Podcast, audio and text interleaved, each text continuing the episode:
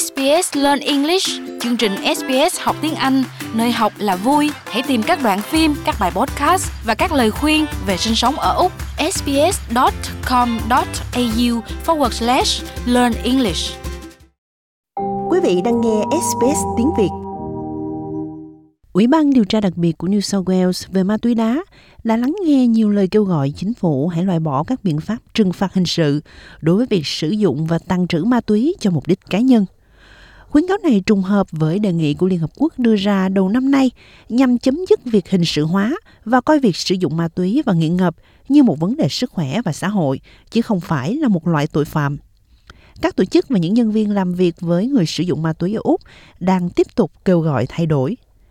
Take Control là một nhóm vận động đang kêu gọi chấm dứt các cáo buộc hình sự với việc sở hữu ma túy cá nhân, bởi vì việc này khiến cho quá trình giúp đỡ cai nghiện trở nên khó khăn hơn. Matt Knopf là người phát ngôn của Take Control và cũng là giám đốc điều hành của cơ quan trao quyền cho thanh thiếu niên Ted Knopf Foundation. Ông nói, Điều tốt nhất khi chúng ta nghĩ về việc hợp pháp hóa sử dụng ma túy là hãy đơn giản hóa nó. Hãy nghĩ về việc này như thế này. Việc cấm chúng không khắc phục được vấn đề. Trong khi đó, nếu người sử dụng ma túy tấn công ai đó hoặc làm gì khác, họ đã phạm một tội danh khác ngoài việc sử dụng ma túy thì cũng cần được xử lý rồi. Điều này cũng cần phải bị trừng phạt, nhưng nên bị trừng phạt riêng biệt. Một bài viết được Liên Hợp Quốc công bố đầu năm nay về các vấn đề ma túy kêu gọi các chính phủ thúc đẩy những biện pháp thay thế để kết án và trừng phạt trong những trường hợp thích hợp và bảo vệ tốt hơn quyền của con người với những người sử dụng ma túy. Bà Melanie Walker là giám đốc điều hành của Hiệp hội những người sử dụng ma túy và tiêm chích bất hợp pháp Úc, gọi tắt là IVL. Bà Walker nói rằng các dịch vụ phục hồi chức năng, tư vấn và sử dụng thuốc cai nghiện của Úc có chất lượng đẳng cấp thế giới Thế nhưng việc hình sự hóa sử dụng ma túy cá nhân dẫn đến sự kỳ thị và phân biệt đối xử, ngăn mọi người tìm kiếm sự giúp đỡ.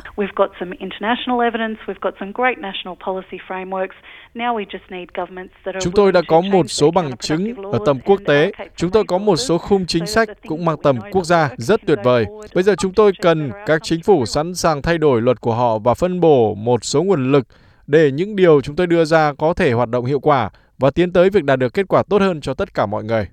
Bà Walker cho biết, số liệu từ Trung tâm Tài nguyên về ma túy và rượu cho thấy có khoảng 200.000 đến 500.000 người mỗi năm bị dịch vụ điều trị cai nghiện ma túy ở Úc từ chối vì hệ thống không có khả năng.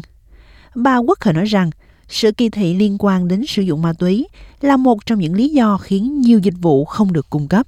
One in two people who are needing drug treatment in Australia actually don't get it. Cứ hai người cần điều trị bằng thuốc ở Úc thì có một người thực sự không mắc bệnh. Và khi chúng ta xem xét tình huống này trong điều kiện y tế khác, ví dụ nếu ai đó bị đau tim và được đưa đến bệnh viện, một nửa trong số này bị từ chối và nhận thông báo rằng họ không thể nhận được hỗ trợ. Tôi nghĩ quý vị có thể nhận thấy sự kỳ thị và phân biệt đối xử xuất hiện như thế nào. Bà Walker cho biết thêm, hầu hết các chương trình trị liệu thuốc được sử dụng để điều trị sự phụ thuộc vào ma túy được điều hành bởi chính phủ tiểu bang và liên bang. Thêm vào đó, các dịch vụ phi lợi nhuận có danh sách chờ đợi rất dài. Nhưng ngay cả đối với những người có bảo hiểm y tế tư nhân hoặc có tiền để chi trả việc điều trị trong lĩnh vực y tế tư nhân thì họ cũng không có nhiều sự lựa chọn.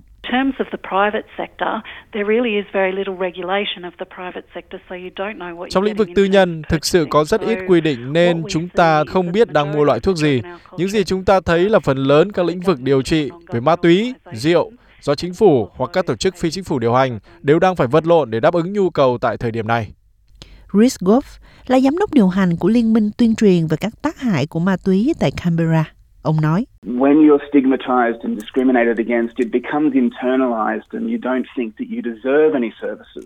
Khi họ bị kỳ thị và phân biệt đối xử, họ cảm thấy mình không xứng đáng với bất kỳ dịch vụ nào.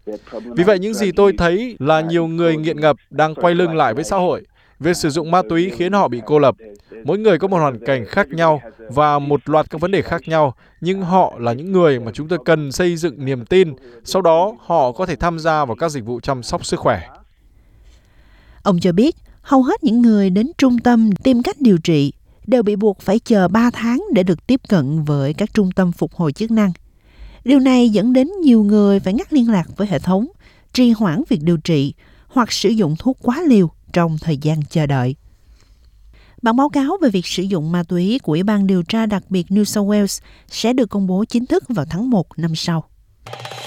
Quý vị muốn nghe những câu chuyện tương tự có trên Apple Podcast, Google Podcast, Spotify hoặc tải về để nghe bất cứ lúc nào.